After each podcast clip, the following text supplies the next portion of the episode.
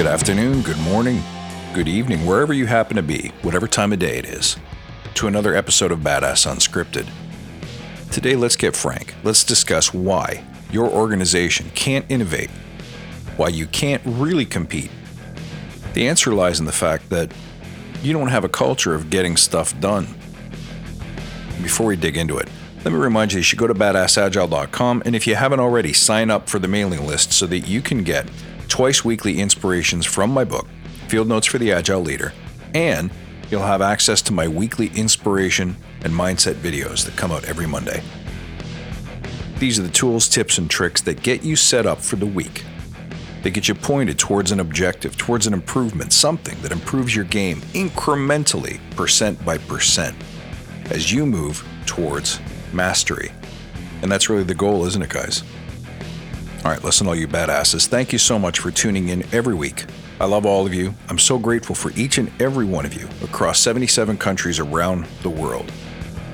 Now, let's talk about why a large scale organization, despite infinite resources, access to the best talent, deep, deep pockets, a client roster that would be the envy of everyone in your industry, how come you can't get important stuff done?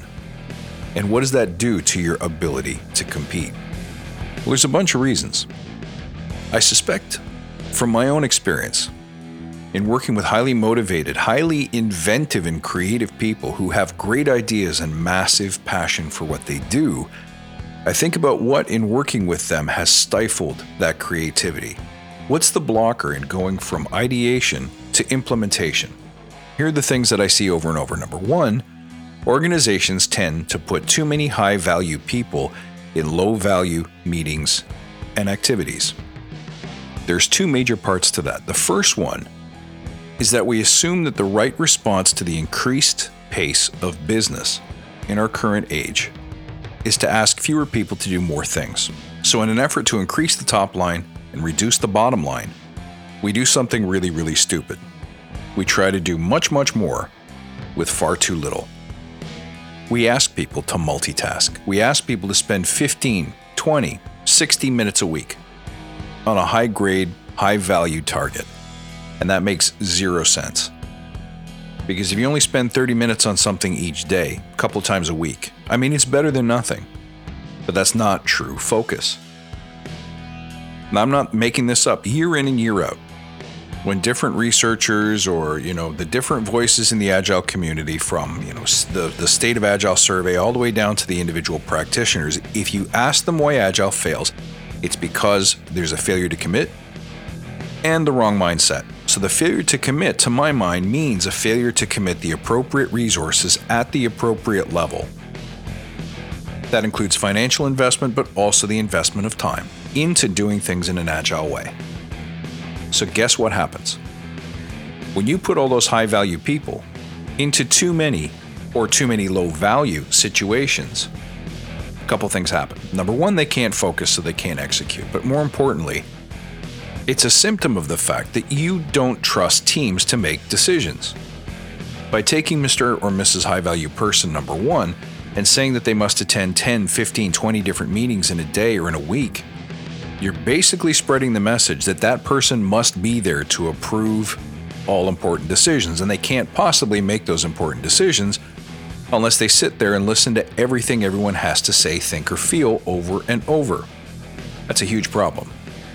Because those high value people need to be left alone to do what they're most highly valued for, which is to create strategy, to run the business, not be in the business, as the saying goes, to inspire, to motivate, to lead, to clear blockers, and do the important stuff that we want, open quote, leaders, close quote, to do for us. So, what ends up happening is we have these conversations and then we can't get to the next iteration of that conversation for two, three, four weeks. We completely forget what we spoke about last time. We've lost all of the energy and momentum around that last session. And so, we basically repeat the same meeting, give or take, and in the spirit of not looking like we completely wasted our time, we'll create spreadsheets full of accountabilities and small markers of movement that include the big long list of the dreaded ing things thinking, planning, booking, stuff that doesn't move us any closer to done. The whole reason why Agile exists is there has to be a better way. There has to be a more efficient way of taking all of that human passion and momentum and connecting it together to create incremental but frequent progress by way of finished work. And by prizing those high level folks and putting them in too many situations and not enabling teams to make decisions at team level, but rather relying on a precious few people, we completely incapacitate our ability to move. We create a slow, creaky machine. Now, the next thing that we do wrong is that we don't reward risk. We don't even reward the right mindsets about risk. Instead of measuring attendance, instead of checking people's time cards, instead of bonusing them on how many internal training courses they've taken, you should be measuring and rewarding the risks that they take. Freely allowing and inviting failure, but controlling your risk exposure by making each of those experiments small enough that no single decision can sink the boat, you create an innovation culture. There's a saying that what gets measured gets done. So, guess what? If all you measure is punching time clocks and attendance in courses, and how clean the team lunchroom is, that's the only stuff that's going to get done in your organization.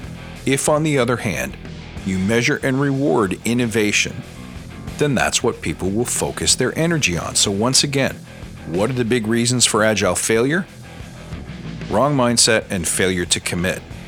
This one kind of encompasses both, doesn't it? We're not thinking the right way about innovation, and we're not putting the right investment as an organization behind those inventions and experiments. Your job, then, as the agile leader, as the badass, is to create living examples of success where pushing decisions down and encouraging experimentation, failure, validated learning, and controlled risk taking creates massive and visible success and results. So, without saying too much more about it, kids, get out there and make that happen today. Find a way or make a way. Be the living example.